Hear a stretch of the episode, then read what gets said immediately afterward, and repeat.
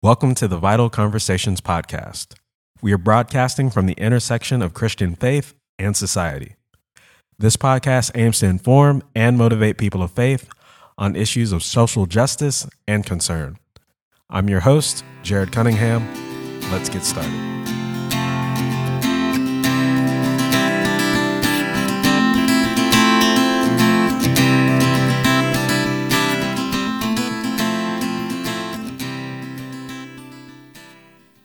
If you've been part of any United Methodist Church for just a few months, you'll have heard the name John Wesley.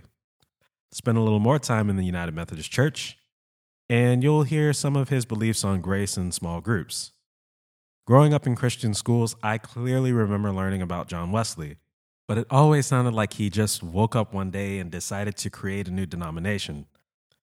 Even Googling his name added to this perception. For this series, it makes sense to start with him.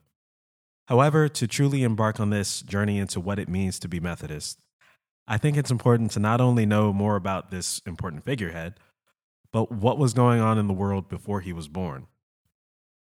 The majority of the early Methodist movement takes place in England, and it begins before John Wesley is even born. In the 1530s, we see King Henry VIII split the Church of England from the Roman Catholic Church, and after the split, disagreements rose on how Christians should behave, what salvation is, and to what extent the kings and queens should rule the church. From this point forward, the Church of England, led by whatever king or queen was at power, would sway between a more traditional view of Roman Catholicism to the more radical views of Protestantism. As a result of this split, interesting activities begin taking place. During this time, we also see many subgroups and Christian writings being developed.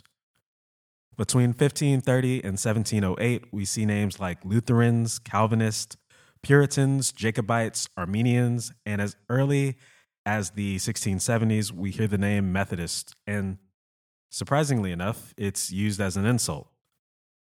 There are many group names and slightly different beliefs, so I won't go into detail about them, but I want to elaborate on these original Methodists.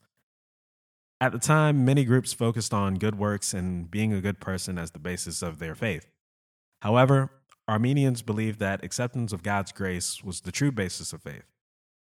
Many groups didn't agree with this concept, writing essays against it and calling the Arminians the new Methodists for their new methodical beliefs. Little did they know, this was only the beginning of this methodical movement. On June 17, 1703, John Wesley was born to Samuel and Susanna Wesley in Epworth, Lincolnshire, England, the 15th of 19 children. Susanna and Samuel both came from nonconformist families, those who didn't agree with the Church of England's doctrines. Susanna Wesley was primarily in charge of the children's education. Though she could not attend a university because women were not allowed to, Susanna had strong interest in learning and education, especially her belief that girls should be taught to read and write, a belief that later influenced John's beliefs that women should lead in ministry. Through Samuel and Susanna, John and his brothers and sisters were raised on views that mixed faith and good works. Around the age of 10, John was sent off to the Carter House for formal education and then to Oxford University in 1720. Here, he began a pilgrimage in pursuit of real holiness and assurance of his salvation in order to reach the goals of the religious groups around him. Between 1724 and 1728, John Wesley received his baccalaureate and master's degrees, earned a paid fellowship at Lincoln College, and was ordained as a priest. Around 1729, he began meeting with William Morgan, Robert Kirkham, and his brother Charles for deeper study. And over time, the group grew and became known as the Holy Club, or the Methodist.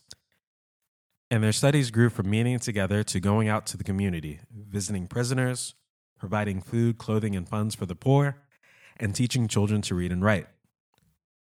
Around the passing of his father, John Wesley was urged to go to the Georgia colonies as a missionary by his Oxford friend John Burton and Colonel James Oglethorpe. With some persuasion, Charles was also given holy orders to accompany his brother. On their journey to America, repeated storms caused John Wesley to again question his salvation when confronted with the fear of dying at sea. During this time, he meets German Moravians who introduce him to new biblical views. On February 6, 1736, the Wesley brothers safely arrive in Georgia, and they minister to the settlers and the neighboring Indians for almost 2 years. However, the ministry slowly falls apart. Between Wesley's strong standards, the colonists' reluctance to change, and bitterness spurred by incidents with Sophie Hockey and her husband, he is brought up on charges and is to be sent to court. Instead, Wesley skips bail and sails back to England.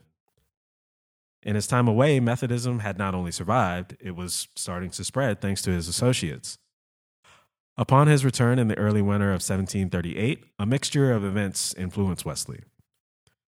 Through more conversations with the German Moravians and studying Martin Luther's commentaries on Paul's letters to the Romans and Galatians, Wesley came to a new understanding of our faith. He notes that on May 24th, during a Moravian meeting, he had his spiritual awakening. Wesley adopted a more Moravian view of faith, where we are saved by faith alone, not by good works or simply being a good person. In the research I've done on Wesley, 3 things have stood out to me, the things that were central to his ministry. The first is his concept for our means of grace. Now, these will be talked about in greater detail later, but to summarize it, before we have any idea of who God is or how he is working in our lives, he is already showing us grace. Once we accept and repent through faith that God is our Savior, there is more grace. As we grow in our faith, God's grace continues to transform us and mold us. Now, in this transformation, we also come to this idea of Christian perfection. And I love this idea because it doesn't match with our immediate idea of perfection. Apparently, the New Testament word for perfection is translated from a Greek word meaning maturity or completion. Christian perfection for Wesley starts internally with our faith and grows with our relationship with God, and slowly works outward into selfless, loving action.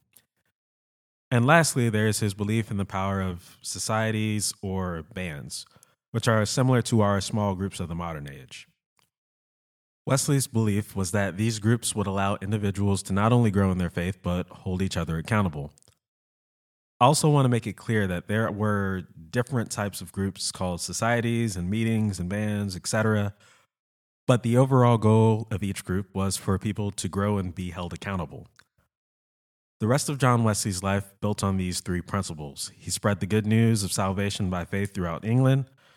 Over time, the congregations of the Church of England began closing their doors to him, and at the suggestion of his longtime friend, George Whitfield, he went out to the masses, preaching in fields or wherever he was offered a place to speak, which he was, we'll say, maybe hesitant at first, but he loved how it was able to help his ministry grow.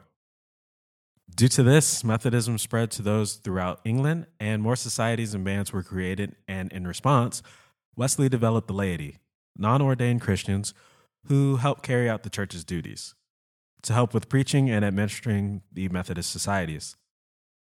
It's also said that during this time, Wesley published well over 300 works. Among his most popular are Sermons on Several Occasions, The Methodist Standards, 44 Sermons, and the Journals of John Wesley, and one of the best-selling medical books of all time, Primitive Physic. Over 200 years later, we still see Wesley's influence. The cornerstone of our belief is that we are saved by God's boundless grace, and after accepting God as our Savior, we are to grow in our relationship with Him, and over time, reflect the love He has shown us to others. Today, when we Google the name John Wesley, the word we see associated with his name is grace, after Methodism, of course. In my opinion, John Wesley's concept on Christian perfection or our growth and maturity in Christ stands out to me more than anything else. It stands out to me because not only does it shun our idea of perfection, but it means that growth is an ongoing process that we follow all our lives. This principle reflects how John Wesley lived his life and how our lives should be an ongoing pursuit of a relationship with God.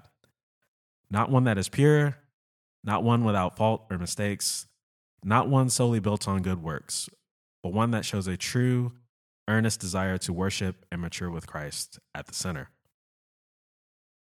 To wrap things up, while this may not be an in-depth review of John Wesley, it does shed a decent amount of light on Methodism.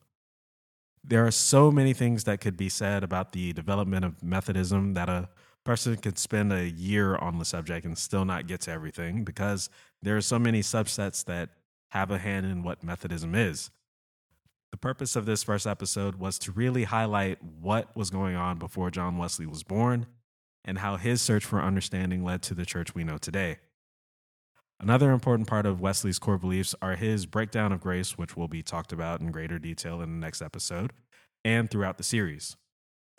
If you would like to learn more and do some research of your own, attached in the summary for this episode are links to the sources used in making this episode and forming the series, mainly John Wesley's Encyclopedia Britannica page, an article on Wesleyan holiness theology from Asbury University, and Richard P. Hayton Rader's book, Wesley and the People Called Methodist. In the meantime, if you haven't already, join the Grove Facebook group. It's a great way to connect with others in our church family, and join us on Sunday mornings, online or in person at Summer Lake Elementary at 10:30. And with that, we'll catch you next time.